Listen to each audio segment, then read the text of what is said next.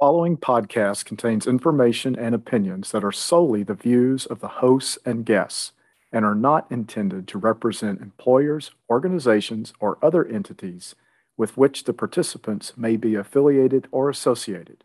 We hope you enjoy Military Historians Are People Too.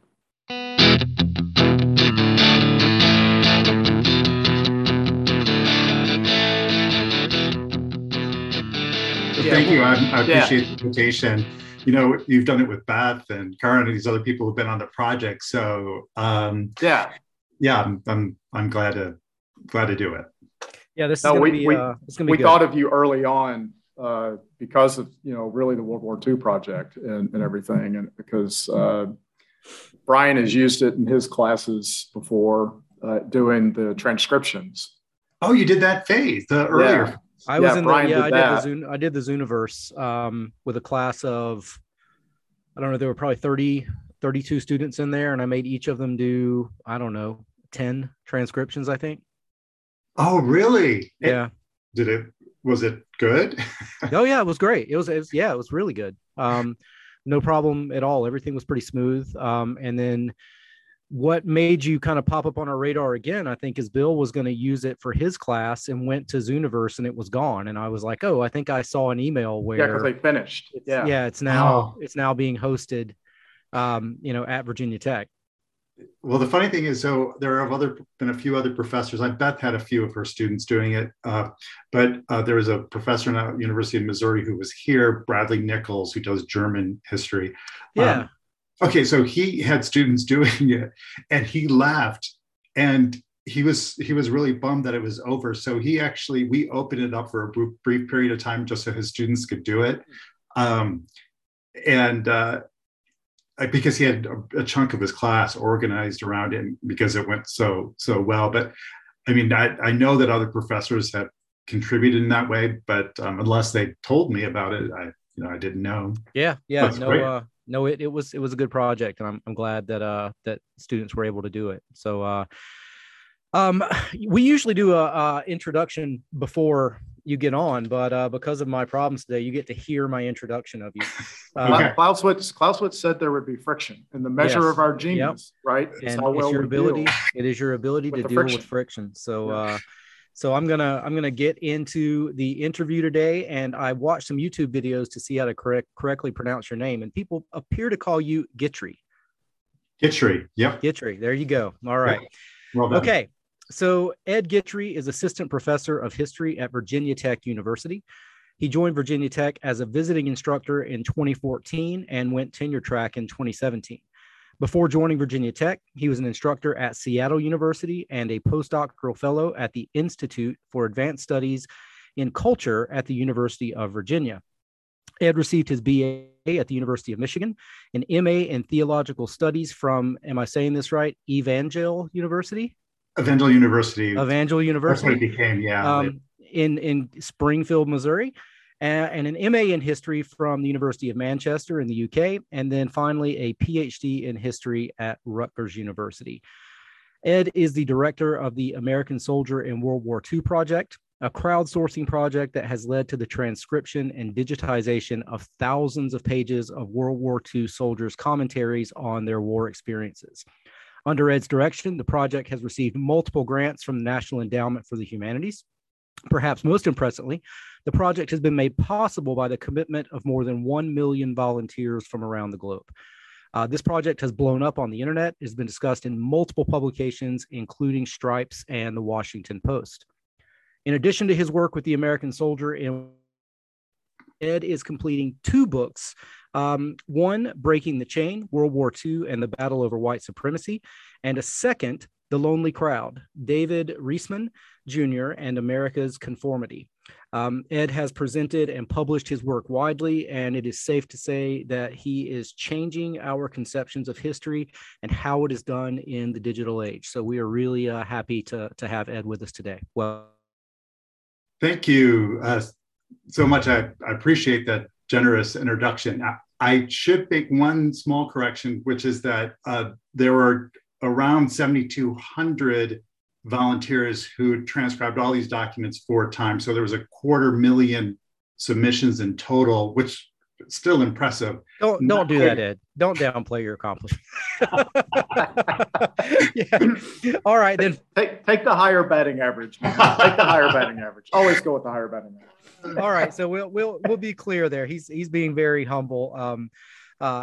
Thousands of volunteers that put work into this project. And I'm happy to say that my students at Georgia Southern were among those volunteers, and it was a really good experience for them. So I've seen this project in action. My students are using it right now. I think I'd emailed you, Ed, before, but my War and Society class and also my American Military History course are using it right now to write little research papers.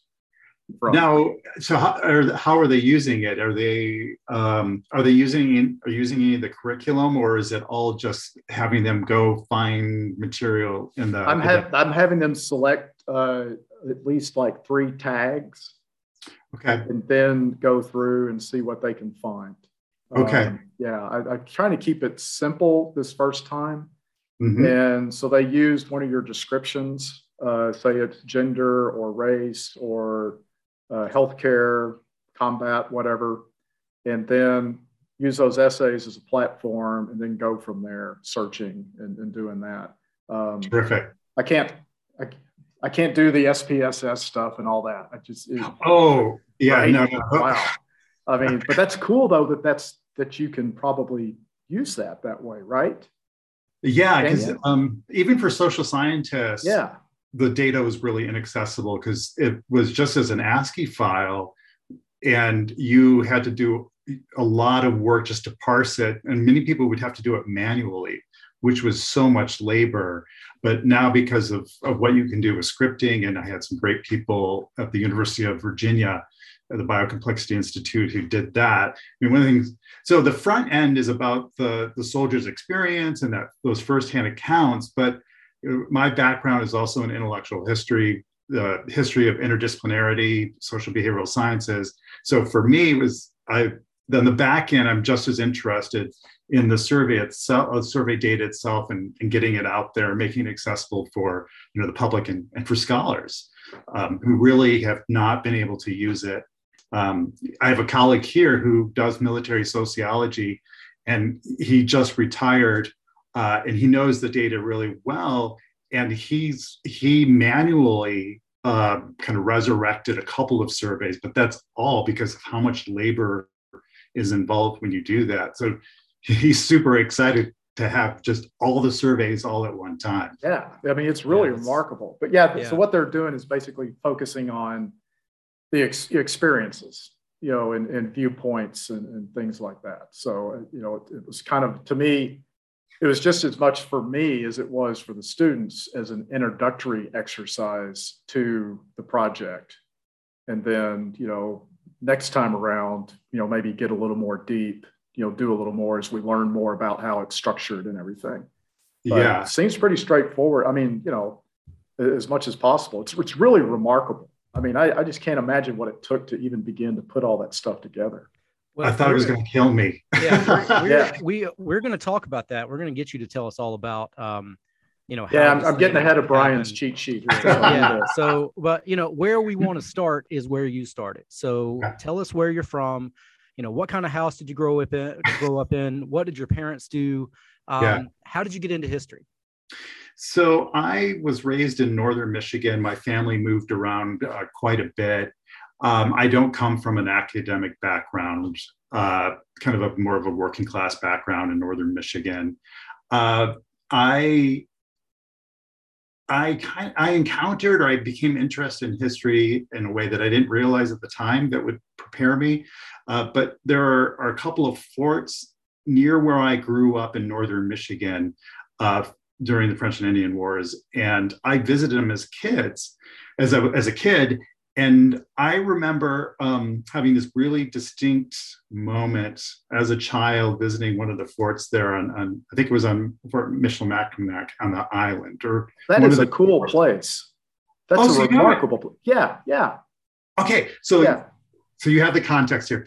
Yeah. So I was a kid, and I went into one of the buildings, and there was a registry of soldiers, French soldiers who had been stationed there, were stationed there. and it had their heights. Oh. And I was fascinated because they were so short. Yeah. Now, the context for why I was so fascinated by that is I am kind of the runt of my family. I have three older brothers and a younger sister.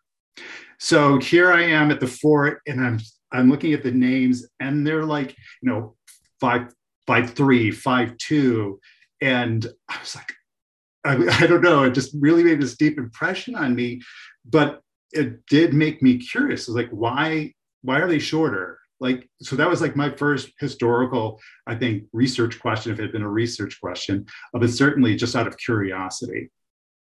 And so that's where it began. I went to the University of Michigan. I actually started off in engineering.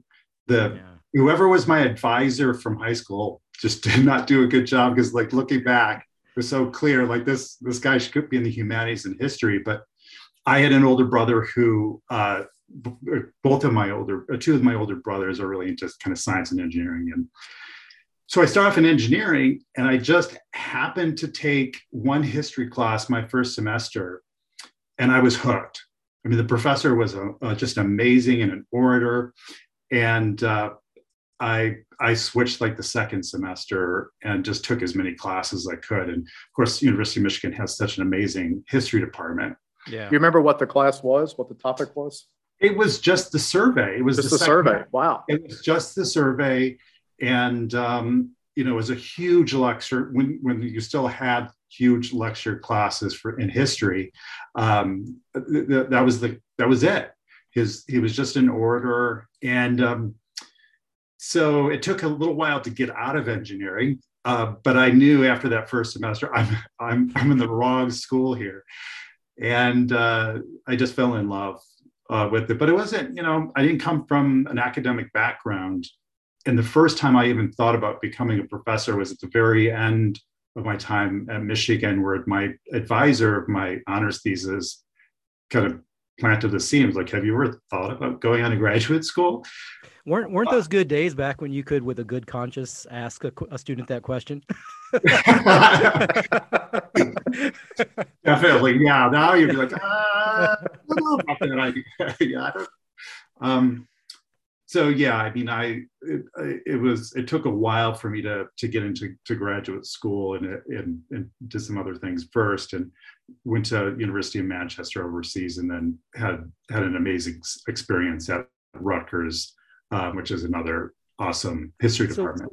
So two questions. First, I'll do the Manchester thing. So how do you decide I'm going to get the MA in history and I'm going to do it in the UK? Okay, so like so many other students, I tried a number of programs. I think it was one particular year. I don't know if it was multiple years, and wasn't terribly successful. And I don't know quite what had planted this seed, but I wanted to make myself more attractive. And I knew that students who had MAs, would be more attractive. And when I applied, it was before the UK system had really started to adopt the American fees system. Yeah. And so it was, by today's standards, even I could not afford now to go to the University of Manchester, I'm sure, because it's so much more expensive. So it was fairly reasonable to do an MA in 1 year there. And it did lead to the offer from Rutgers University. Yeah. Now, in your background, you've got that degree in theology as well. And when I was Googling you last night, I found someone with your name who was doing some sort of ministry at the University of Chicago. Is that you? Yeah. Yes, that is. You can't hide from me. Don't skim over these. Wow. Ryan is our research department, and he's getting cracked. He's getting cracked up. Wow. That's pretty interesting. I mean, you were, on a completely different track and then decided to take the history route. I mean, if you don't mind getting too personal, what happened there? Why did you? What happened to you? So you did some deep diving. So when I was at the University of Michigan, I was involved with an organization, a Christian organization. They're a student group, and it just made a lot of friends and had a great time. And because I love studying so much, I, again, when my advisor suggested going to grad school in history, that was just such a foreign idea. Yeah. So I went to seminary, a lot easier to get into seminary than it is into a PhD program. But even then, I mean, when I was in seminary, I loved history. So I did religious history. And when I was working at the University of Chicago with the same, it was called Chi Alpha, the same ministry, we did like book clubs. Like I basically did a lot of kind of more academic things because I was at the University of Chicago. Right. But it was only a few years, you know, and at that time I was going to like the bookstore every week and reading religious history. And then I just realized, you know, I should become a historian. Yeah. 'Cause that's who I am. And that's when I made the leap over. But again, because I had done even in seminary so much religious history, it wasn't a radical reorientation. So when I was at the University of Manchester, well, you probably know because of your research, it was a cultural history program, and I did something on a Welsh revival in Wales earlier in the 20th century, and kind of combined religious history with cultural history. Gotcha. Yeah. So you're in good company, because I don't think I've ever said this on the show before, but I'm also a minister. But my credentials come from the Universal Life Church online. Full disclosure, I'm an ordained minister in the Church of the Latter-day Dude. So I have a Big Lebowski ordained thing as well. So we got a good trifecta. We got a good thing going here. I did perform a wedding ceremony in outside of Dallas, Texas. So I'm on the books in Dallas. Well, so I did perform when I was at the University of Chicago. I did perform one wedding, and they're still married. So so it was like 0 or 100. Like, what was I? You know, there was a lot riding on that one wedding. No, so I'm from Michigan, and I loved the University of Chicago, and I had a really good time. I was living in Southside Chicago. I had a brother living there, and so it was very unique because I wasn't a pastor of a local church. Right. Basically, I felt like I was just, you know, working at the University of Chicago with students, and really part of the culture at the University of Chicago, which is, you know, has such a rich history in the humanities and history. All right. Well, real quick, go for it. Manchester, City or United? I am not. If this is recorded, I am not going there. Not going to commit, huh? Playing the field. I mean, Manchester City is obviously, for people who are living there, the home team. You know, Manchester is just completely different audience in so many different ways. Well, United is the evil empire, so you know it is, and it was there too. In fact, I never went to any of the games, but none of my friends did either. But my closest encounter with the stadium, Manchester, where Manchester plays, is I think I was going to a museum, and I didn't know that around games that they changed the whole bus system and schedule. So I remember I was fairly close. I wasn't near the stadium, and I was waiting forever for a bus. And I was stuck. I think it like walked back part of the way home. And I was so angry. I was like, that was the closest I actually got to going to a game in person. Well, we're glad to know that you when you were there, you thoroughly embraced yourself and graced yourself to the local culture. I did. It's a unusual place. Oh, that's great. That's great. So how did you get, why Rutgers, and then how did you choose what to do there? So you know, Rutgers has such a great intellectual and cultural history program. I ended up working with Jackson Lears, who's primarily 19th, but 19th and 20th century intellectual historian. And he's a little different. If you look at the faculty at Rutgers, the two primary strengths are in women and gender history and African American history. So here I am at the University of Manchester. I'm looking at graduate programs, and I knew of Jackson Lears's work and knew it was a really good program. And you know, I applied. I got there, and when I got there, I did not realize how significant those two fields were there. And I just remembered being at an orientation party and talking to new students about their project and their research. And I was like, where am I? Because at that point, I wanted to do something that was like a combination of religious and intellectual history. And like nobody else was doing any religious history, anything like that. But I think it intrigued Jackson, who became my advisor and good friend. So that's how I ended up, and I got funding.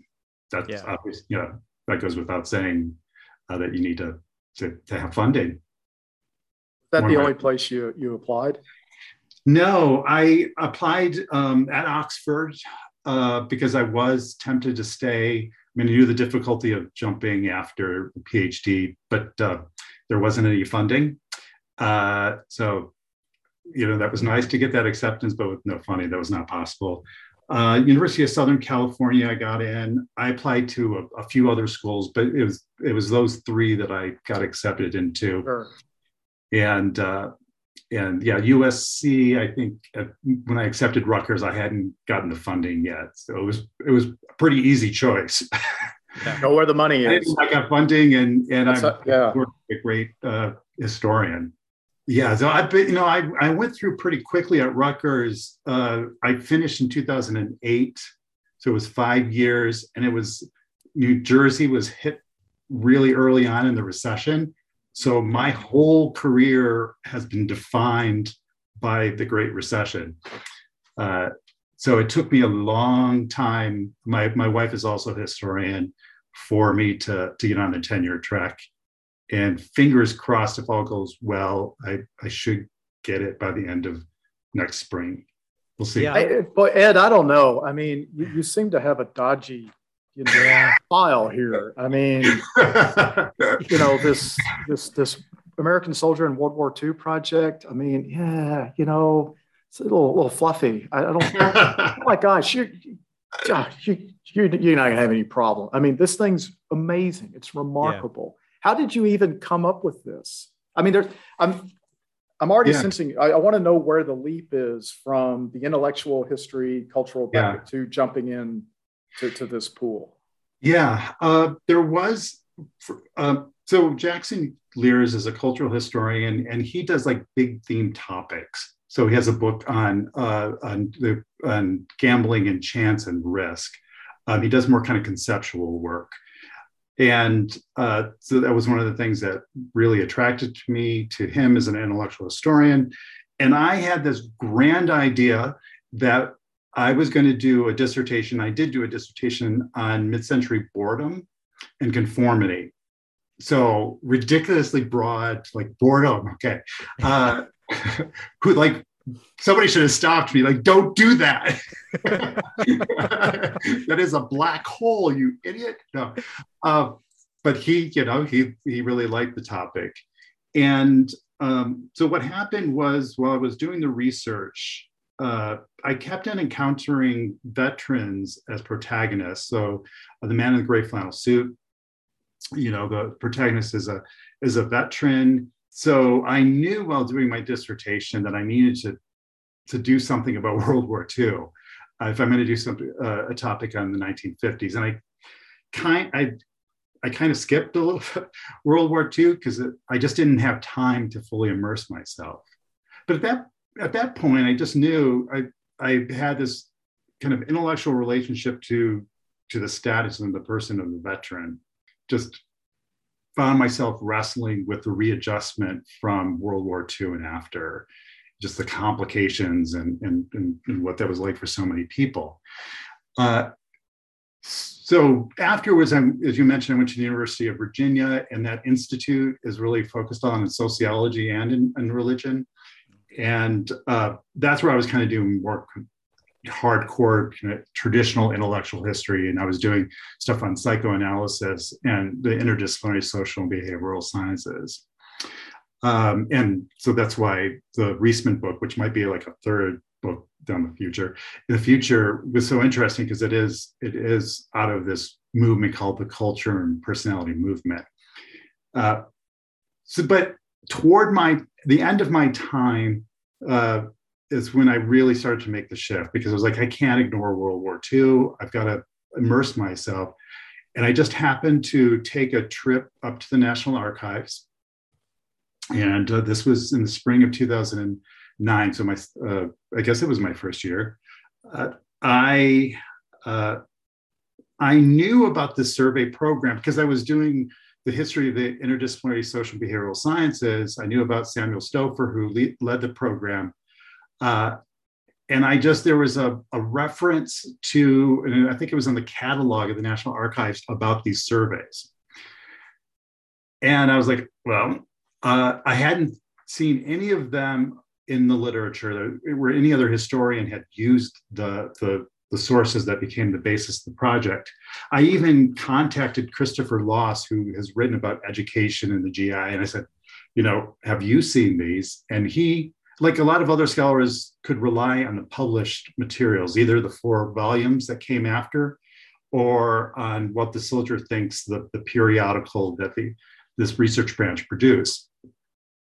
So I go there, and it was such an important day in my life. It was the spring and April, and I only had a few hours. My family was with me at that point.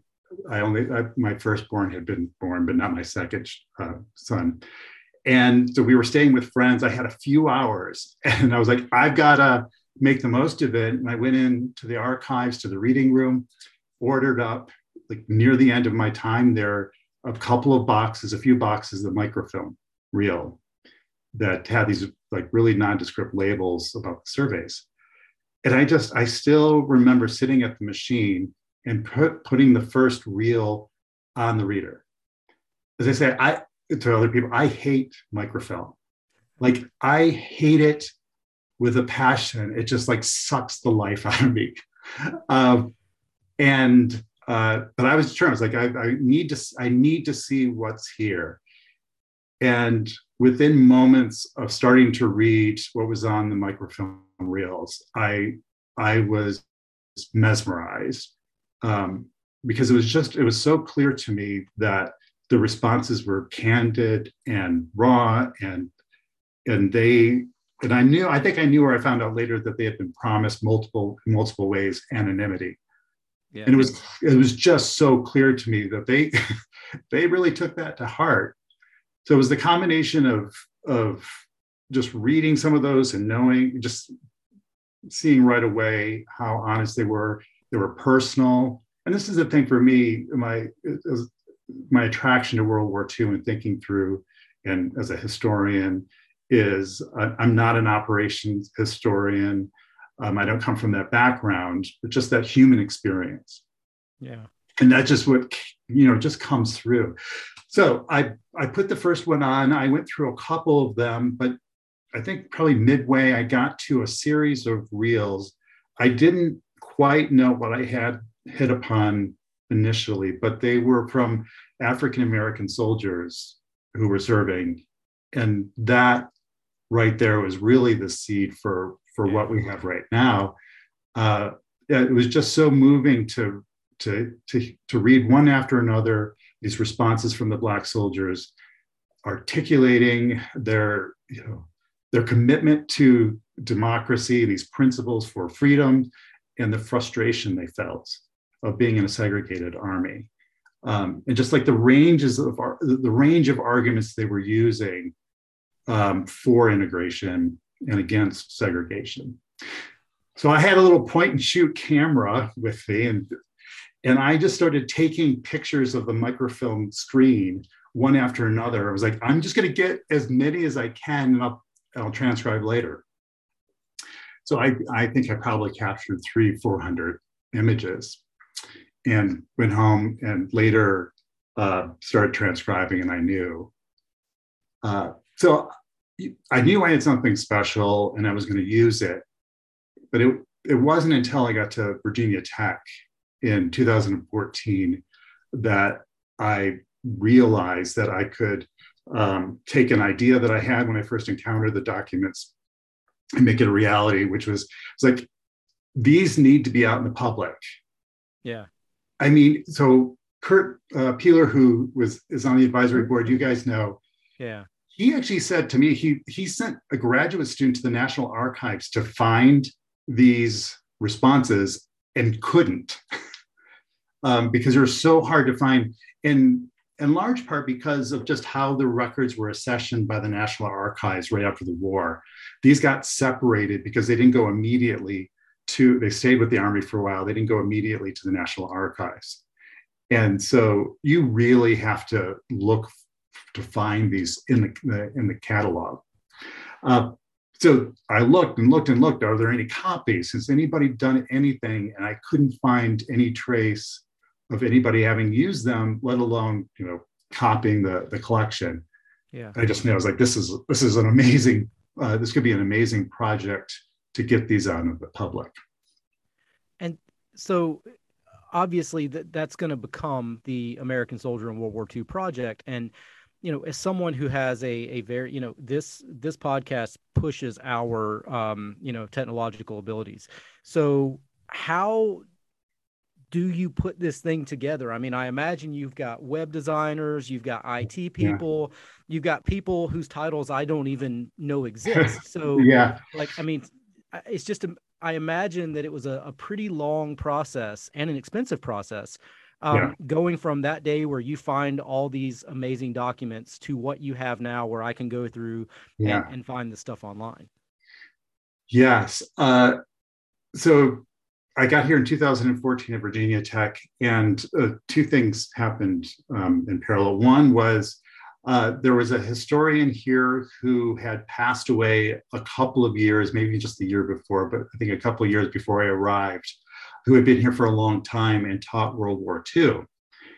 And so my wife got the tenure track position, and I came in and interviewed for a spousal hire. That went well, and people were, I was working a lot on veterans at that time, and that was attractive. So I get to campus, and the undergraduate studies director said, you know, can you teach World War II? And why yes, I can. Yeah. As a matter of fact, so and it was really last minute. So at Seattle University, I did do a World War II class, but it was in international studies and it was war and post-war. It was like a really broad course, but I said, okay, I'll do it. And because I'm a visiting assistant professor, and I need to make people happy. I'll park your car if you want. Yeah. And I was really thrown into the deep end. I mean, I was kind of taken aback even during my interview when I came to campus, because I did not know about the military history for Virginia Tech. When I was in Michigan in the 1990s, it was all about football. If you knew about Virginia Tech, it was about football. Yeah. Yeah. And that's all I knew. So I get to campus and I see all these cadets marching around, and the Department of History is really close to where all the cadets are living and training.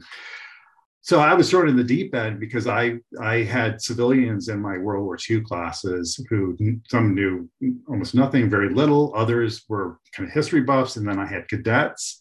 And that was really a mixture too. And boy, did I sweat. Before a number of my classes. So I started teaching World War II immediately in that first year, I think it was. Simultaneously, I was really fortunate because a couple of my colleagues were working in the digital humanities. So Paul Quigley, who's a Civil War historian, had this project mapping the 4th of July.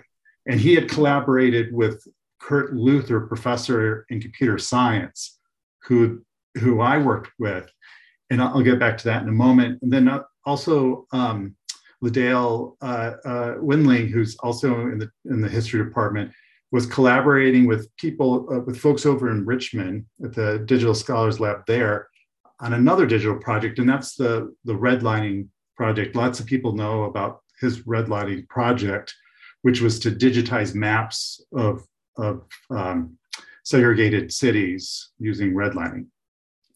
So I knew that these were going on. I talked to them. I had no background at that point in the digital humanities or history. And I was like, if there's any place to do this, it is here at Virginia Tech, because you got the military tradition as well as the Corps there. You also have the tech side. And so I think it was my first year is when I just started to imagine. I didn't know how to do transcribing or any of that. So I actually teamed up with Kurt Peeler at FSU. Yeah. So he was having his students transcribe letters in the collection he has at the Institute at Florida State. And I was like, okay, so let's make a deal. So I will have my World War II students transcribe documents, because I mean, I for me, working with primary sources is so important. I was like, this is going to be a great opportunity to expose them to the firsthand experience of soldiers. And I can learn how to use Omeka and Scripto. And so we did that. And the idea was that after I learned, was I got two of the reels digitized from the National Archives, and we used Omeka. And I mentioned Kurt Luther. He was working on a prototype for a plugin for Omeka. Omeka is a platform used a lot for different purpose, but one is to transcribe documents. And I just was like, hey, can you let me in on this? Can I do like some beta testing? And he was gracious enough to let me do that. So I basically used the model that Paul Quigley and he had created for mapping the 4th of July. And that's where things got started. So we did prototyping. And I knew from the reaction of my students during the early phase that this had real promise, because I saw their reaction to transcribing and how much it impacted them. And that gave me a lot of confidence. It was like, I knew that this would be, these were amazing materials, but then to have that validated by students was super important. But it took multiple years.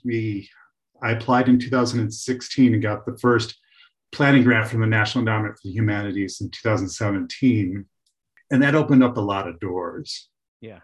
It did. That was super important to have gotten that original planning grant. And it was during that planning year when I learned about Zooniverse. I was on an NEH panel and I was like, oh, what is this? Because again, I'm new to this. I didn't know about citizen science projects and how vast that universe is. So I think there was probably, when I was introduced, maybe at that point, 1.8 million members that used Zooniverse and to contribute to science research. And the platform was expanding, and there were a couple of military history projects, one measuring the Anzacs, another one based in the UK. And so that's what we switched out of Omeka to Zooniverse, and that really opened things up. Because we knew during that planning year that Omeka served a good purpose, but if we wanted to scale up, we needed a platform that could accommodate and attract much broader audience. Yeah. But there were people from the UK, South Africa, all over the world who came and contributed, as well as students. My students continue to transcribe themselves. And I found it because if memory serves, you put out something on HNet, right? Like you put out you advertised, right? Yeah. And just going through my morning emails, I clicked. I was like, oh, I'm going to be teaching World War II. That looks interesting. So sometimes those emails you throw out there end up having an impact, because it looks like I wasn't the only person that found it. No. Well, another key figure in the early stages was Amanda French, she was part of the advisory board in the original grant. And she helped early on with kind of bringing together and building up a community around the digital humanities. And Amanda French is kind of fearless. Like, she knows everybody. She just would just throw out idea after idea, and everybody knows her. So she was the one who kind of just broadened my vision to help me to see how we could engage people well beyond Virginia Tech and the wider community. So I give a lot of credit to Amanda, who's just amazing. So we're going to take a break in just a second, which is not a real break. We just kind of say, hey, if you want to go get a drink or go to the restroom, go for it. Yeah. But before we do that, when you mentioned that if all goes well, you're going to be tenured, and I had a question about that process because, we at Georgia Southern, we consolidated with another university earlier and we had to redo our promotion and tenure standards. And one of the things that we struggled with a little bit was what to do with public history.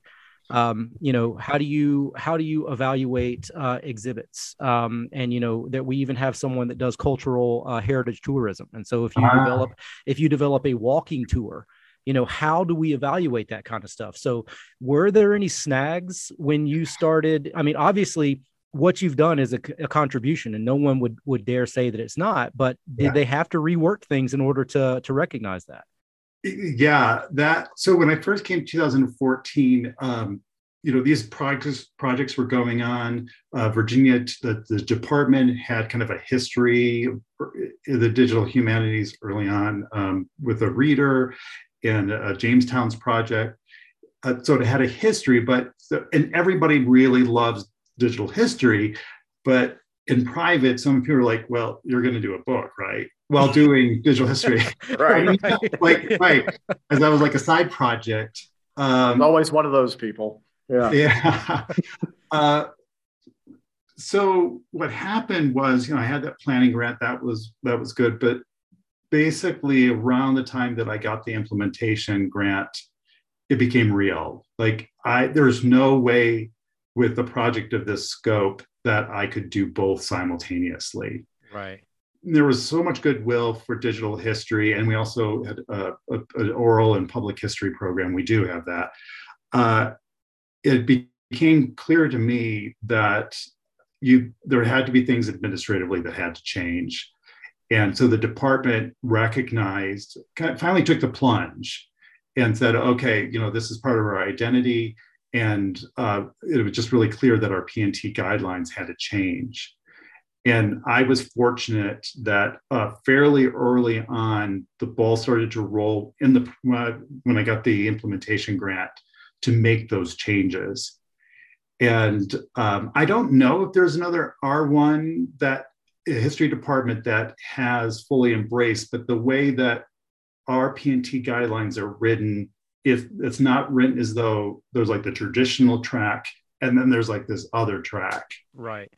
So I felt much more confident when the department made those revisions to accept a large project, and the department built in review and different ways to kind of think about large digital projects. Really, is just a different form and parallel with the monograph. Yeah. So that's why I think I'm going to be okay. I think you're fine. It's just, like Bill jokingly said, you're going to, or you did, you're going to write a book. And I think that, myself included, we're going to have to start, thinking differently. I mean, we've got a colleague right now who's got a museum exhibit, and, we brought in two external reviewers from museum studies to go over and evaluate that. And, 10 years ago, that wouldn't have been done. Things are changing. They're changing. And I think, one of the I don't want to say the upside, but it's one of the consequences of it being so difficult to get the tenure track jobs, as so many departments are emphasizing public history as an alternative route. And I think that is really important in kind of changing and opening up a space for people at the faculty level to think beyond just the monograph. So there were good reasons at Virginia Tech on the tech side in computer science to make that change. But I think that we are no different from other departments who are, facing the difficulties of the job market. And all the pieces are out there. like when the executive committee or department started to work on the guidelines, it was all there. You just needed a department to take the plunge, right, and put it in the guidelines that this is acceptable. This is a large project. Is this the same, can make the same research contribution as a monograph? And so I think so with this project, and I have faith that the external reviewers will agree. And I've published other stuff as well, so it's not like I'm just relying on the project. All right, we're going to take a quick break.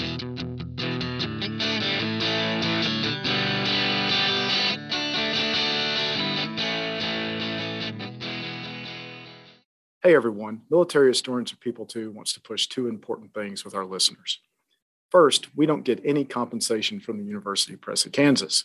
The wonderful folks out there in Lawrence kindly promote our podcast on their social media feeds, and we're really grateful for that.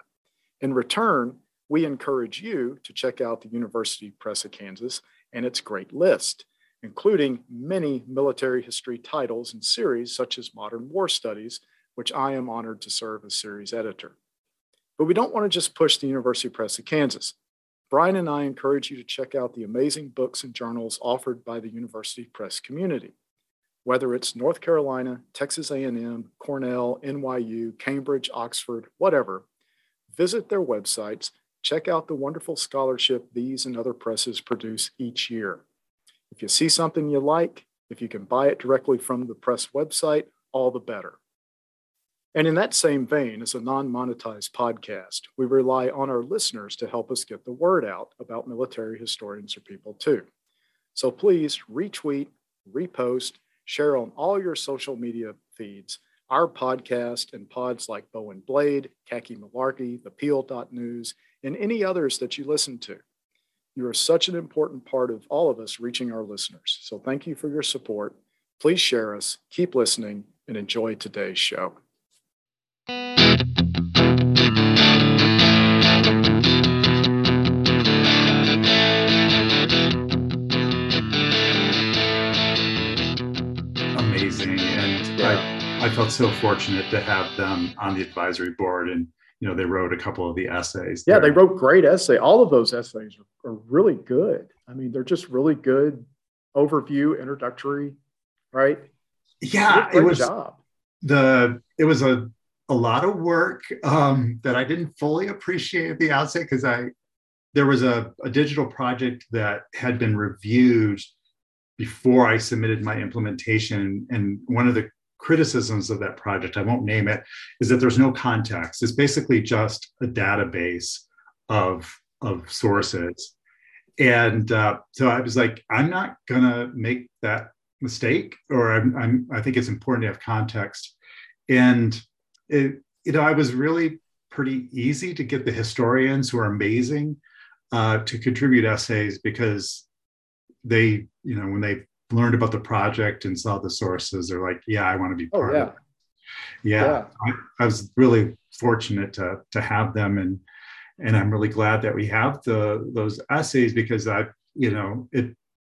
even though there are lots of people who come to the site who know about World War II, if we're going to have students using the sources, they need to have some context, and to have it right there is terrific, I think. No, it was brilliant of you to create those lesson plan things. That was just, I'm sure it was a no-brainer, but that just really helps the uninitiated. Just gives them a place to hang their hat, as they get into it. And that's important.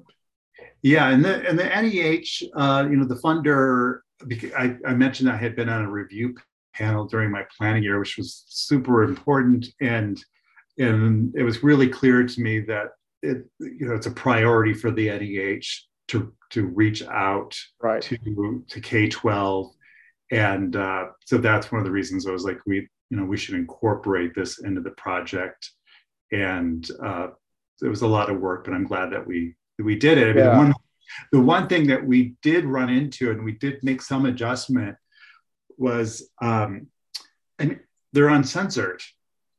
Well, okay, don't stop, because that's what I want to ask you about. Okay. Don't go too far. So we had to navigate that. Yeah.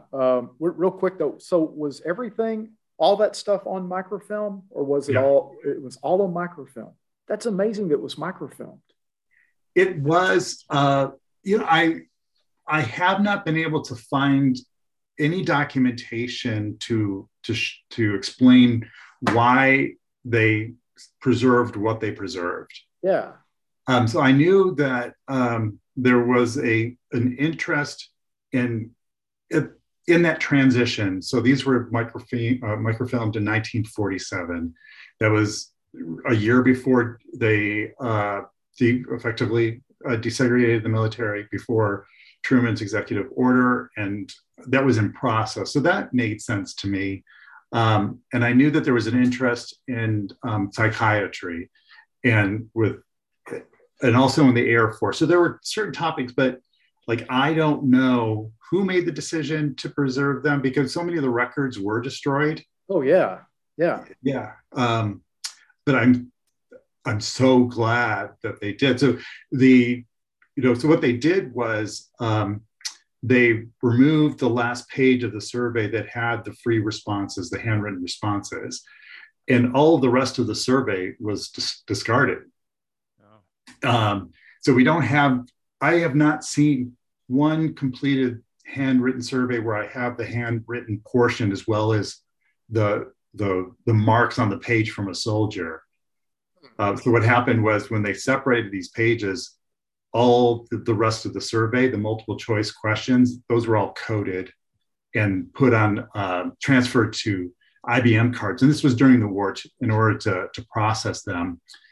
And those were copied. But even those were copied not by the Army, it wasn't initiated by the Army. So the people, Samuel Stouffer, who headed up the research effort more or less, and Carl Hovland at Yale, they got copies made of probably about 1 million IBM cards, because they had gotten funding from Carnegie, who had originally funded the research, and they knew that they wanted to reprocess, because they had made promises to the rising social behavioral scientists who worked for the research branch. You can't publish now, but afterward you can. Okay, so they made those copies, but the original IBM cards, as far as I know, they were all destroyed. And it's just because they made these copies, and they ended up making their way to the Roper Center. So when Sam Stouffer died, he had all these cards. They were donated, and one thing led to another. That they did make their way down to the National Archives eventually, because of the Army Research Institute in the 70s. But so easily could have all this been destroyed. Yeah, could have been gone. So do you have a set of the reels?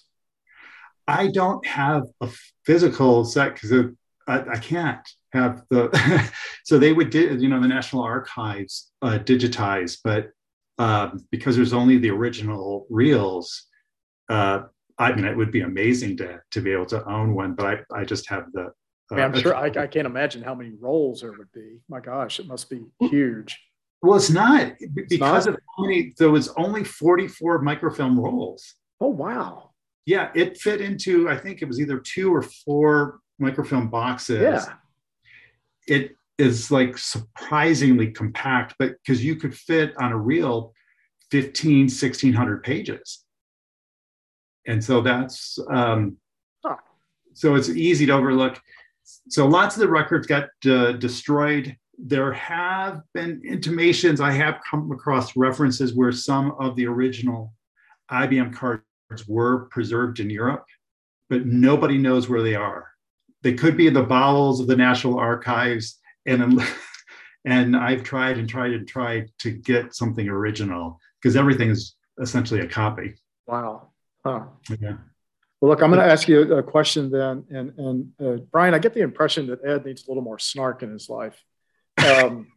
So did you intentionally go out of your way to destroy the Greatest Generation mythology, or was just kind of an offshoot? So you kind of walked into a little bit of a buzzsaw, intentionally or no, But did you have a sense earlier that the stuff in there might, you know, rub some, I don't know, traditionalists the wrong way? How'd you deal with all that? Because I'm sure you got some good trolling.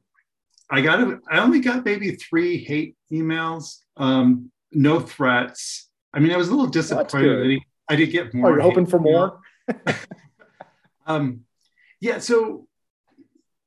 Because of the way I engage with the public and through the students and the transcribers, I had no idea of what was coming.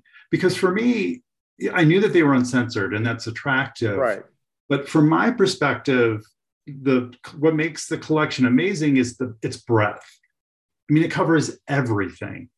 And so there was just a portion that got distilled in that infamous article in the Washington Post. Right. And so essentially what happened was, the NEH has been amazing for the project.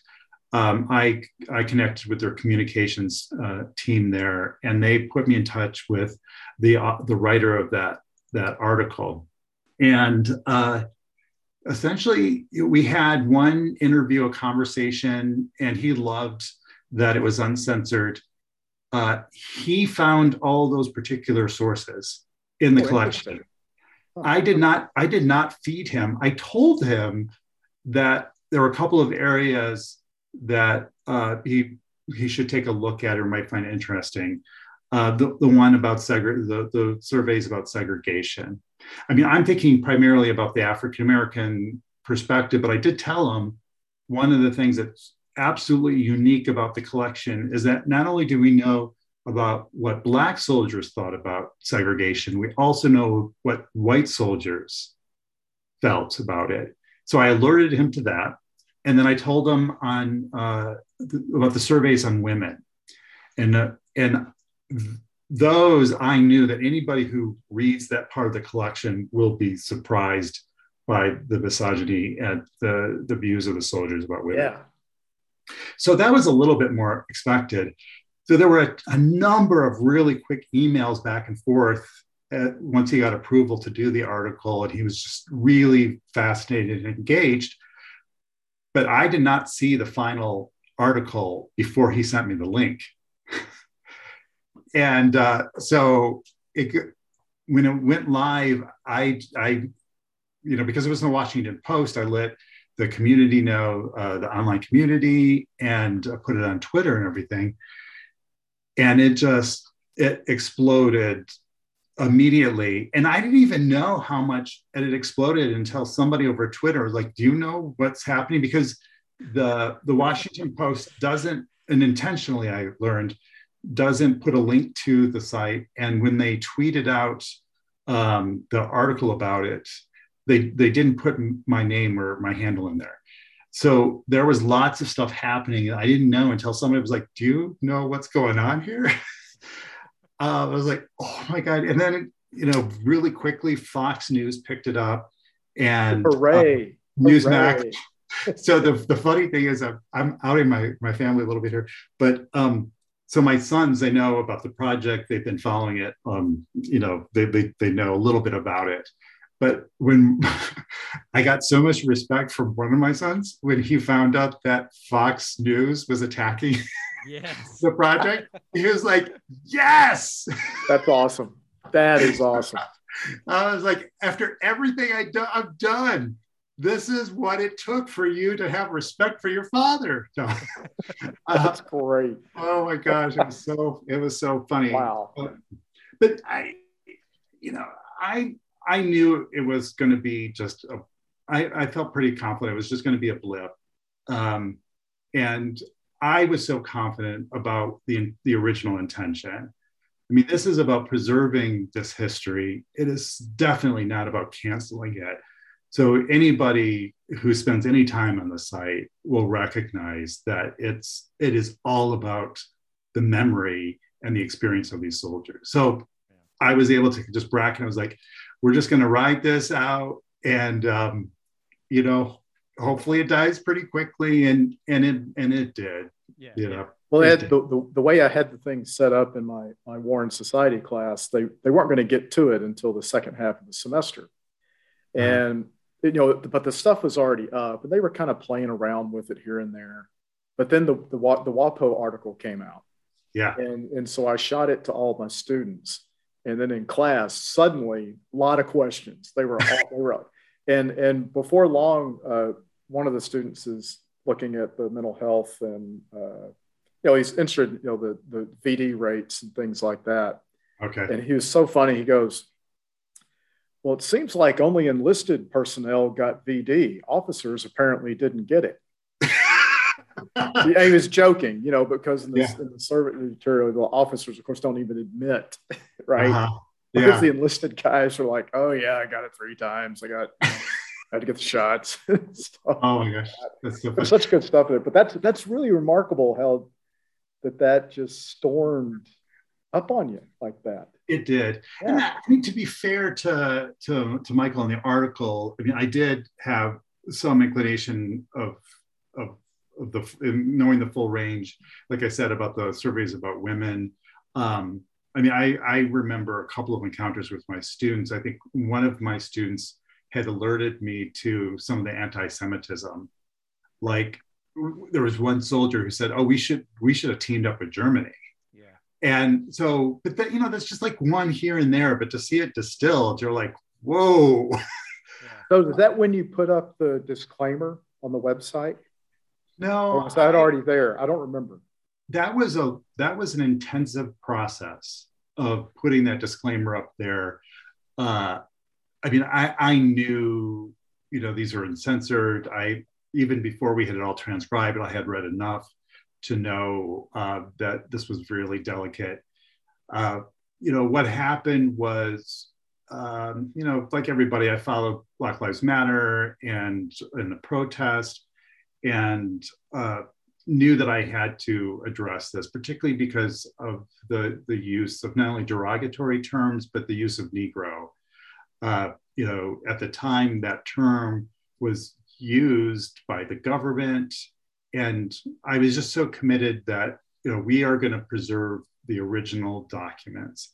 And because the term Negro appears across these surveys, I just had to deal with it. So I worked with an archivist here and the advisory board. Beth, everybody kind of weighed in, because I thought I need to have the support and the backing. And there was a lot of attention to the language. And in the end, you know, just said, this is what they wrote. I mean, these are their views. And it's important to preserve that memory. We're aware of you know, we're respectful of people's, their reaction and their opinions and the context in which we live. But if we want to understand racial inequality in our own day, we've got to face it in our history. And, you know, it just goes with, I mean, this is a pivot point for the civil rights movement, the 1940s. Right. The experience of these soldiers, I mean, the literature, we know what the literature says, that so many of the veterans came back home and became part of the civil rights movement and contributed to it. So not to address it just seemed like it would have been a dereliction of duty as a historian. Yeah, absolutely. Well, I'll tell you, I think, and the work you've done with this American Soldier in World War II project and the Equal Justice Initiative project, you know, from the memorial in Montgomery, Alabama, those reports and the way they have digitized that information. Especially the one on the lynching of veterans. Mm-hmm. Those two projects, to me, have just opened up a whole new door for war and society, military history studies, you know, of the American experience. It's both combined, it's remarkable. Yeah. I'm glad to hear that. So I went to Rutgers, which has an amazing African-American history program, but I didn't come in through that way. And I'm sensitive to the politics of even white historians writing about race. So I'm working on this book right now with some trepidation, but I do think that the collection, when it's mined, and whether I'm going to write stuff, other people are going to write stuff, will change the way that we think about the war and about the civil rights movement. One of the things I'm working with a couple of data scientists right now, expanding on a project, looking at 1943 and 1944, really important years, because we know about the race riots, the rebellion in that summer of 43. When we think about the massive resistance, we think of Brown versus Board of Education. We think about that happening in the mid-50s after that legislation. But what I've learned from the collection myself is that that massive resistance starts during the war. So the Army starts to desegregate certain spaces, and there is significant resistance. And so lots of African Americans respond to that resistance. So there's great literature now about kind of white backlash. And, unfortunately, but it's the history, you see that during World War II.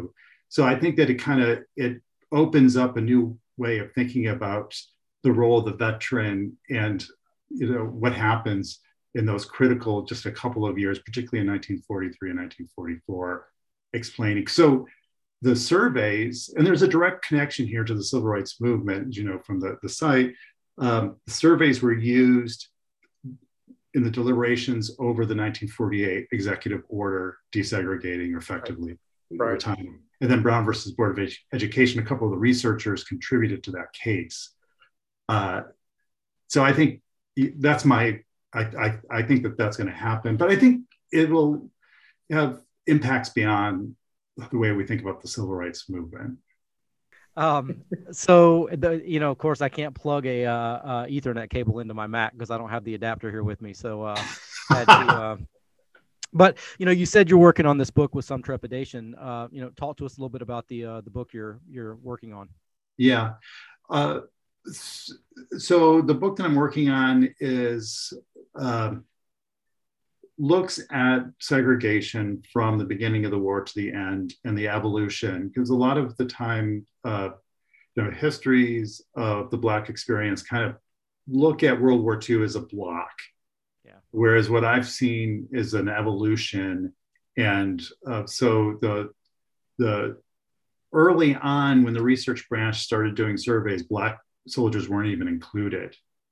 And in fact, some of the early survey results of white soldiers about segregation, showing that the majority wanted segregation to continue in all of its form, was used by the research branch in the Army to support the segregation policy. And so what I'm curious is, how do we get from that point early in the war, in the first couple of years, to the end, where you do see an evolution? It becomes clear to people who are involved in the program, based on the response from Black Americans, that this is untenable. Something is going to break here, something needs to change. And there's a really important study in the last year of the war, because of the issue of replacements, as I'm sure you know, many people in the audience, there was an experiment in Europe of integrating Black platoons into white companies. So the research branch studied that and showed that not only did white officers and soldiers respond and say that the Black volunteer soldiers had performed admirably, but that race relations improved. And that was really explosive. And the reporting on that, was originally kept quiet because this was basically the evidence or ammunition that Black leaders needed to show that decades of common wisdom in the military of Black soldiers was undermined by a program that had been instrumental in the war effort, because these surveys were used for the point score system and for mental health, in a number of ways. Yeah. And I think that moment, looking at that trajectory is the key in many ways to the civil rights movement. without, you know, and Waxer involved, it's not just men and soldiers, but I think, so that's what I'm interested in, is both highlighting the responses from Black and white soldiers to show, you know, both sides, and kind of the white resistance, but ultimately about this transition over the wartime period. Yeah, I'm sure you're going to have a hard time finding someone to publish that one. I know of a series that might be intriguing. Well, I don't know. You haven't had Tom Guglielmo on yet, have you? Mm-mm. So his book just came out in December, Divisions, which is like massive. It's just a catalog of just, you know, of the struggle during the war. And I'm like, after, like, what more is there to write? And but he was in the advisory board, and I'm just going to have to lean on him and say, do you think I could do this? But I'm really invested in the project. I mean, I want to do it myself before another historian. Like, if another historian writes a book about this part of the collection before I'm able to, I'm going to be so angry. I'll be like, I've been like working on this project for 12 years. Yeah. Yep. Yeah. Somebody came in and reverse engineered you. There's no telling what's going to come out of it between the mental health part, the gender part. I just think there's other things too that are going to, as people get into this and researchers start exploring it, we're going to find some really good things that are going to challenge some assumptions we have, I think. Yeah. Yeah, I think so. Right. I mean, the survey results about what soldiers thought about, like, Japanese soldiers and Russian soldiers. I mean, that's really fascinating. I mean, we know a lot about that kind of the attempts to instill hatred of the Japanese, and it was really unclear how successful that was in the beginning. So there are, like, lots of different facets that I think challenge conventional wisdom about the soldier's experience. Yeah, so it's a gold mine. It's just a gold mine. Have you seen Elizabeth Sammet's book? Yeah, so that book came out, I think, within weeks or days before the Washington Post article. Right. And people were referencing it. I have it now. I haven't. I'm about halfway through it, and it's really interesting. Yeah. No doubt. From what I know about it, it's going to be interesting. I might try to, like, do a review or something, but I think the combination of, you know, that book coming out when it did with the project, you know, they speak to each other. And yeah, for sure. Absolutely. For sure. Yeah. All right. Should we do rapid fire? Yeah, let's do some rapid fire. Okay. All right, Ed. 10 questions. Yeah. Brian will ask two. I'll ask two. Oh, no. And you have to respond quickly, truthfully.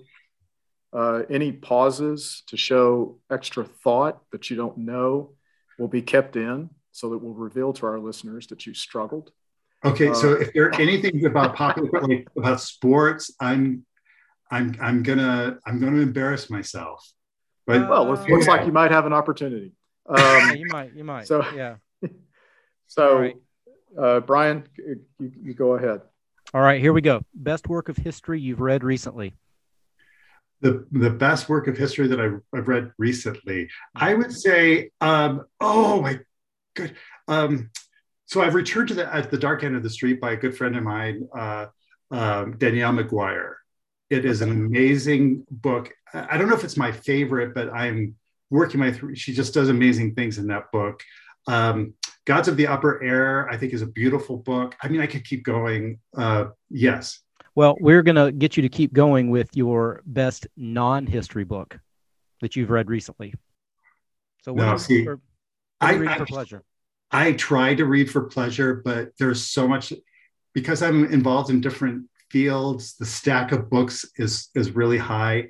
But it's not in my... I'm not a big fiction person. My wife is. I'm going to let everyone down. Or anything that you've read, though, not related, to what you do. No, He needs to get out more. What's your son reading? My son is reading. Okay. So, I mean, they do YouTube all of the time. Yeah. They're really, so my oldest is really into birds. And so he's on eBird constantly tracking birds across the country.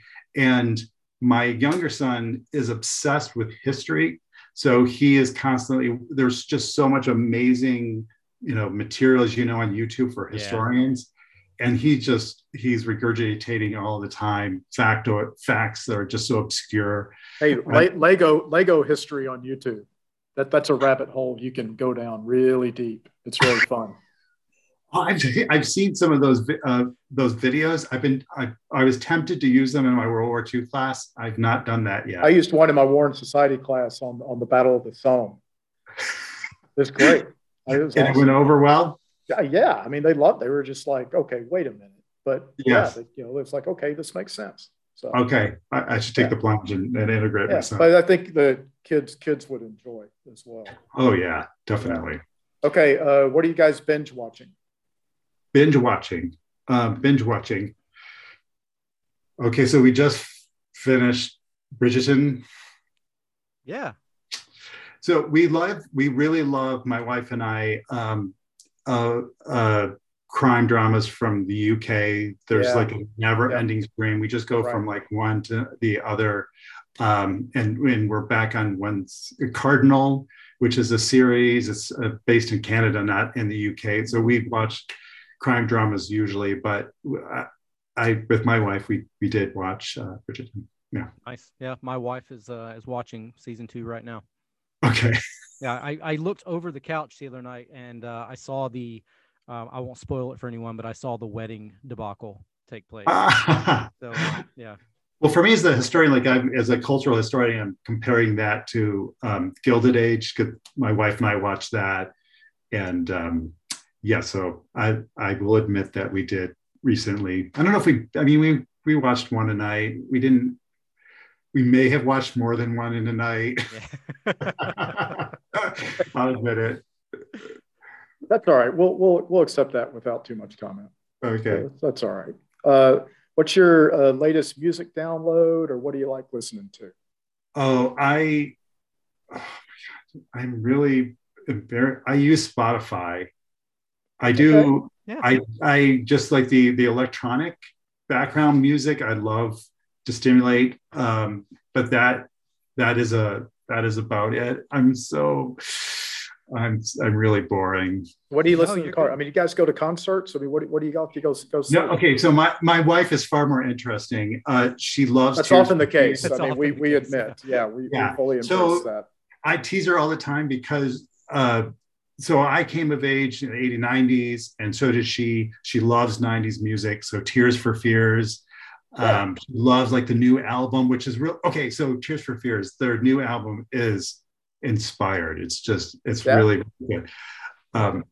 So there we go. I've got something. No, I told Beth Bailey my XM radio in my car is automatically set to XM radio or to first wave. Okay. Okay. Yeah. So you understand. Smiths, all that stuff, all in. Absolutely. Mm-hmm. Very cool. All right. So you said that when you started this digital history thing, you were not a digital history guy. So for those of us who are in that position, what is the starter book on digital history we should all pick up? I don't think that there is one. I mean, there are, but they're written, so many of them are written for practitioners. My best advice is, based on my experience, is interpersonal.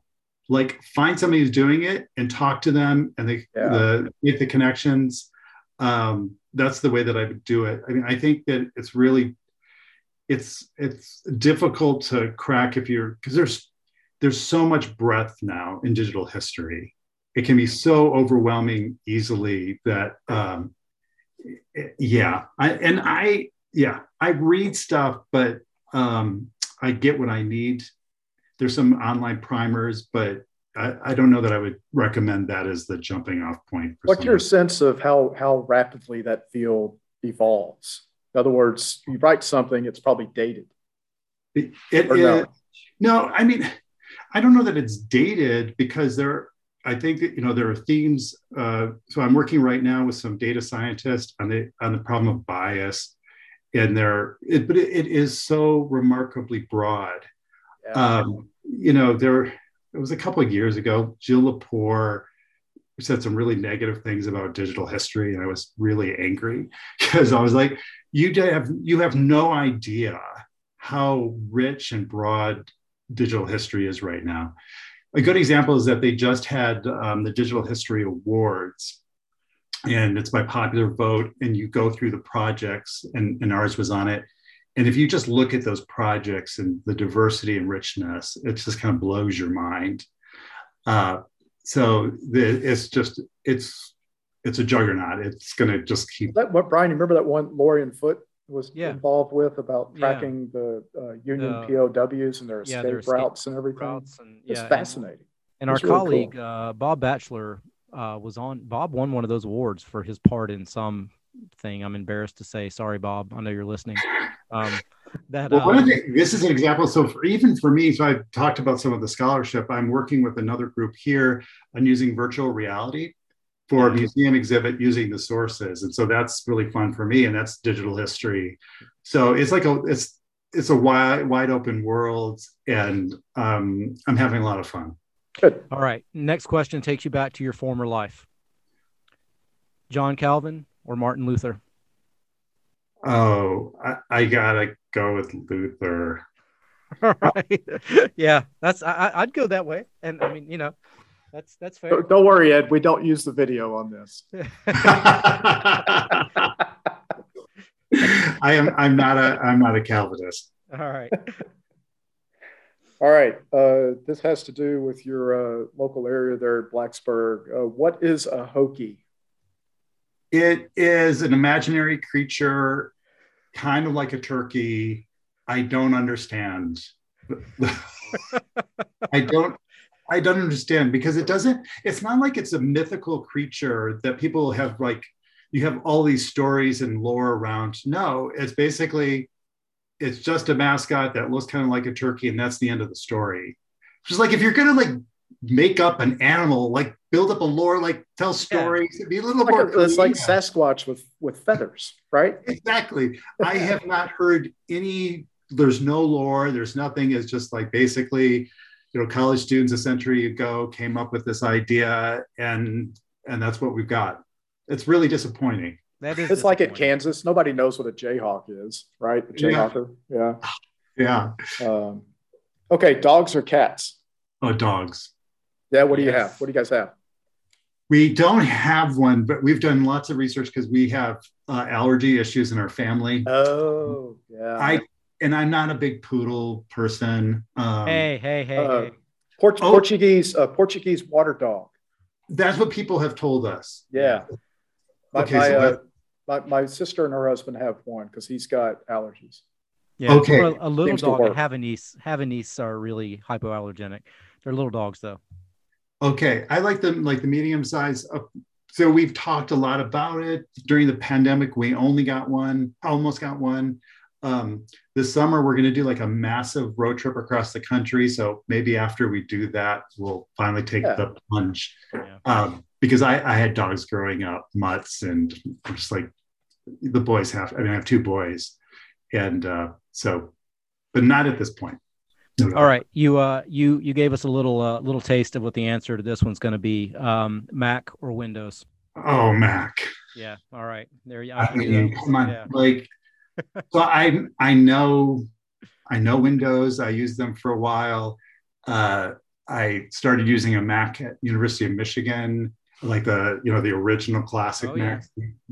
Yep. That's what I grew up with, and I don't understand why someone would be Windows. This is going to make, I don't know. There have been a few times where I've had to do something on a Windows computer and I get so mad. I was just why? Yeah. All of our computer stations in the rooms where we teach here are Windows. And when I go there, I say to the students, I'm like, how do you do this on Windows? For the longest time, I could easily do things on Windows, but now, And I use it as a critique. I was like, it's just, why can't I do this? Yeah. Yeah. All right, last one, and this is the last question we ask everyone.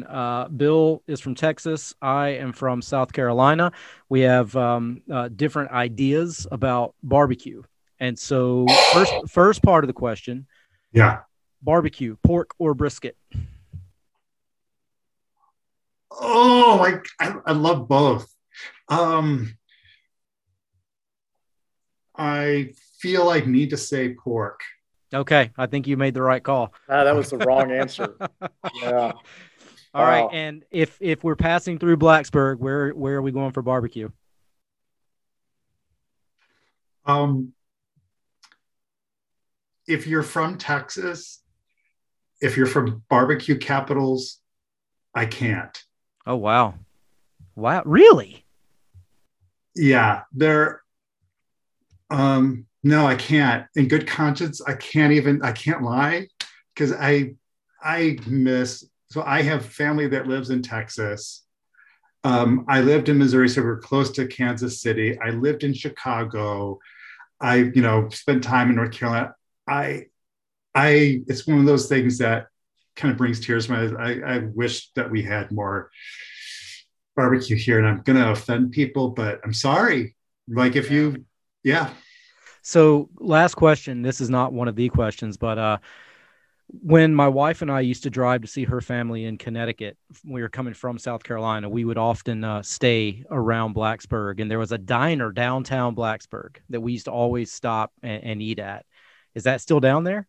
Yes. Okay. It's a little, yeah, little hole in the wall, tiny little place. Yeah.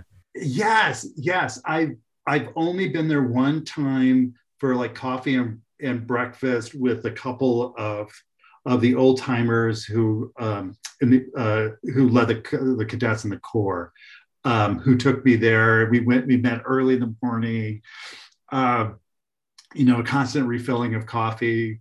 Yeah, but it's like really small. It's tiny. Yeah. Yeah. It's tiny. It's still there. Okay. Good to hear. Good to hear. Yeah. Yeah. Well, we cannot thank you enough. This has been great, and we really appreciate it, and we appreciate the work that you've done. It really is making history accessible for our students, for the general population, and I think you've taught us all a lot about how we can kind of expand in our own work and start looking at these other possibilities. And I think you'll get tenure. Yeah, I think you'll be okay. I think you'll be all right. Yeah, I think I'm going to be okay. I appreciate the opportunity. I don't know. I think the rapid fire part at the end was the most stressful. No. I love talking about the project, and I appreciate the opportunity to talk about it. All right. Well, it sounds like you need to learn how to smoke ribs since you're in the barbecue desert there. But so my son is obsessed with barbecue. So YouTube, everything is on YouTube. I think there's a Brazilian chef who has a series about his exploits with meat. My oldest, for a short period. I love that. His exploits with meat. That's great. It's just amazing. So for a little while, my son was a vegetarian, and I was like, this is not going to stick because he loves bacon. But he's a teenager and eats constantly. And he watches video after video of all of the different ways that you can barbecue and extract as much flavor as you can out of meat. So on a road trip, I am confident we were going to eat so much barbecue as we crossed the South. That's awesome. So he needs to watch Aaron Franklin's masterclass. Yeah, that's good. Okay. Yeah, watch Aaron Franklin's masterclass on barbecue. You know, he's the big Austin guy. Yeah. So what's your favorite barbecue? And like when I'm at home in Texas, wherever my mom, my sisters all live around Austin, there's kind of a chain convenience store thing called Rudy's. Oh yeah. And it's consistent wherever you're at. It's good, just good solid stuff. I used to go to the Salt Lick all the time when we'd go down there because my mom lived near Wimberley, but it's gotten so big and commercial, it's kind of lost its way a little bit, I think. It has. I think it's even the airport. My family lives in Austin and around Austin. Oh, okay. Yeah. Where at? Where around? So I had a brother who, he's in Seattle right now, but he lived in Round Rock. Okay. And then my other brother, who's lived there for a number of years, is just south of downtown. What is his community called? It's like maybe 15, 20 miles minutes southwest of downtown. Okay, so Amy lives in Dripping Springs. Okay. And my mom used to live in Wimberley, more in the hill country. Yeah. She lives out by Lake Travis at Steiner Ranch. And then she's in Longhorn Village, the retirement community there. And my other sister, Beth, her and her husband live near there as well, out there by Lake Travis. But they're when I first started going there in the 90s, like Keep Austin Weird made sense, but now it's changed so much over the years. Yeah, but South Congress is fun to walk around, that area stuff. So it's still got a funky, vibe to it. But the traffic's just insane. It's just nuts. It is nuts. So we're going to go there in the summer, which I'm not so sure about this. So I have family lives in Wisconsin, and one year we made the mistake of going to Wisconsin for Christmas. And we're like, no, we're doing this all wrong. You're doing it backwards. Yeah. Doing it backwards. So what we do is we do Milwaukee in the summer and then Austin around Christmas time or the holidays. So I'm a little nervous about going there in the summer. So where are you going on your road trip? So we've done a number of road trips to Austin, or a few road trips. And we'll hug the Gulf of Mexico. There's great birding, and we go to New Orleans, but we're actually going to go to the Panhandle, which we've done one. I'm going to visit Kurt and his family in Tallahassee. Okay. Go through Atlanta, and then we are going to make our way all the way south and do New Orleans, and then Austin. And if you know anything about birding, the Southwest, particularly in Arizona and New Mexico, really close to the Mexican borders, has the most amazing birding. Yeah. So we're going to go there. I have family in San Diego, so we'll go to San Diego. What the hell of a trip, man! I know our car is going to die. It's just going to die. We'll go up to LA, through Kansas, Springfield, up to Wisconsin, and then the northern peninsula of Michigan, all the way down. Wow! Oh, the Youpers! Wow! I'm from northern, really close to the UPS. Yeah. Well, if you happen to pass through, South Carolina, Georgia, you'll let us know. Yeah, we're around. You're more. We live in Spartanburg. More than welcome. Okay. Straight south of Asheville. If you're going to stop in Savannah, I'm right there. Yeah. Okay. Sure. Thank you. Yeah. But real quick, I my first job was at St. Francis College in Fort Wayne, and of course I went to grad school in Bowling Green, and I spent a lot of time camping, hiking, canoeing. I think it was the Platte River up there by kind of Sleeping Bear, around that area. Traverse City. I was up there a lot. I just thought the country was beautiful. I just couldn't. Oh my gosh! I came from East Texas. It's just a completely different world for me. And so I grew up going to the beach all the time on Lake Michigan, and took it for granted. We went back up to that part because my family had never seen Northern Michigan, and they all fell in love. It's beautiful. Yeah. Yeah. It is just beautiful up there. So we're adding that to the trip. It's going to be crazy, but they're at the age where very cool. It's during this little window. Yeah. Yeah. Wow.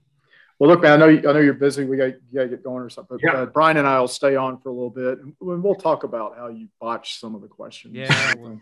Yeah, we'll dissect everything, and we thought he was going to be for the cool kids. No music, no fiction. Yeah, the music thing's a little disappointing. I would have pegged you for some kind of like Americana, kind of a I don't know, Robert Earl Keane-ish, something like that, but.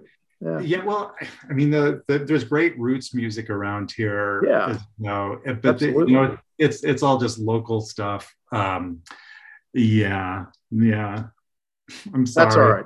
That's all right. We won't hold it against you by any means. This is thanks so much. Great. This is exactly what we want to do with this thing. Yep.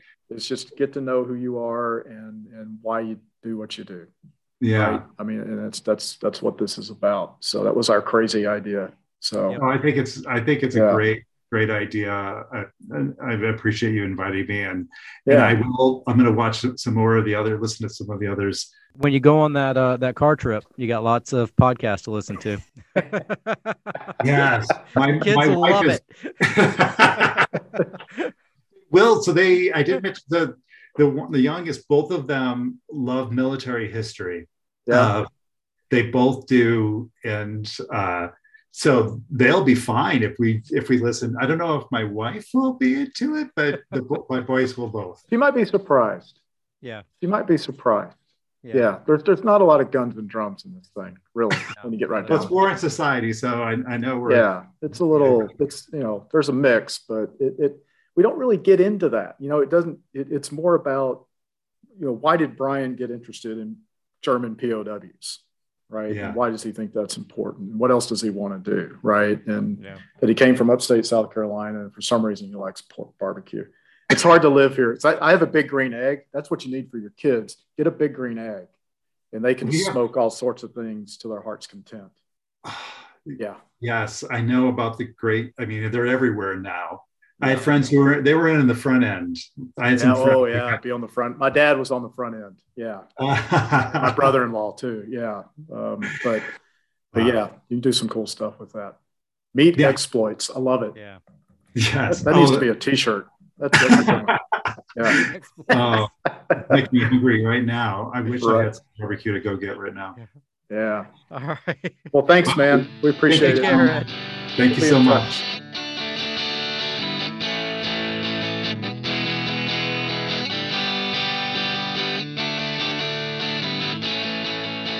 Wow. So how do you go from that track of life, of ministry, different things, engineering, whatever, really not even interested in military history per se, intellectual, cultural history. But then you figure out that the answers lie in the World War II soldier experience. Yeah. And, that's a just evidence that, people that you wouldn't typically associate with military history have the ability to really do some important stuff with the military, because Ed's interested in race relations. He's looking at segregation, but it's teaching us a tremendous amount about how these soldiers viewed their own service. And sometimes those truths are a little ugly, but we gotta look at the whole spectrum.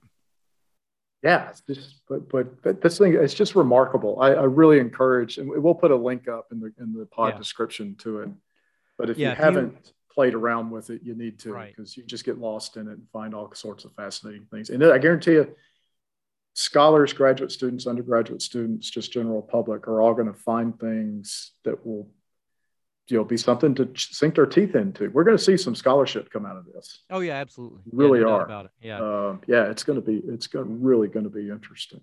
But, and there's going to be more of these projects because, when you have something that's that successful, people are going to try to find a way to replicate that. So hopefully we'll see a lot more of these kinds of projects. But yeah, absolutely. All right. We still got a good run going. Haven't hit the dud. And nope.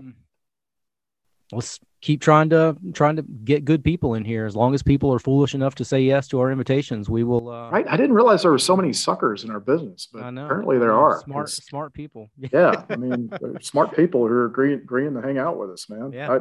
But osmosis, I feel smarter. I know. Right. Absolutely. Yeah. Yeah. For sure. All right. Well, everybody stay tuned. Keep in touch. Take care. Tell your friends.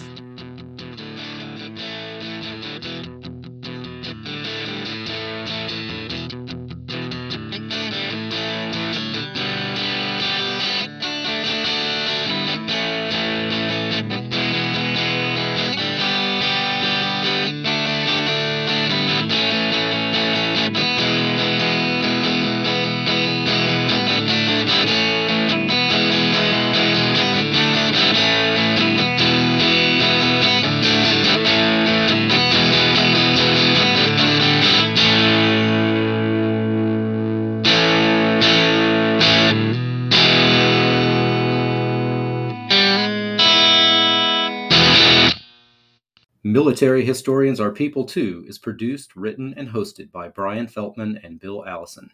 Music is written and performed by Bill Allison, who clearly is not BJ Lederman. Military Historians Are People Too is hosted on Anchor by Spotify. Check back soon for new episodes. Thanks for listening.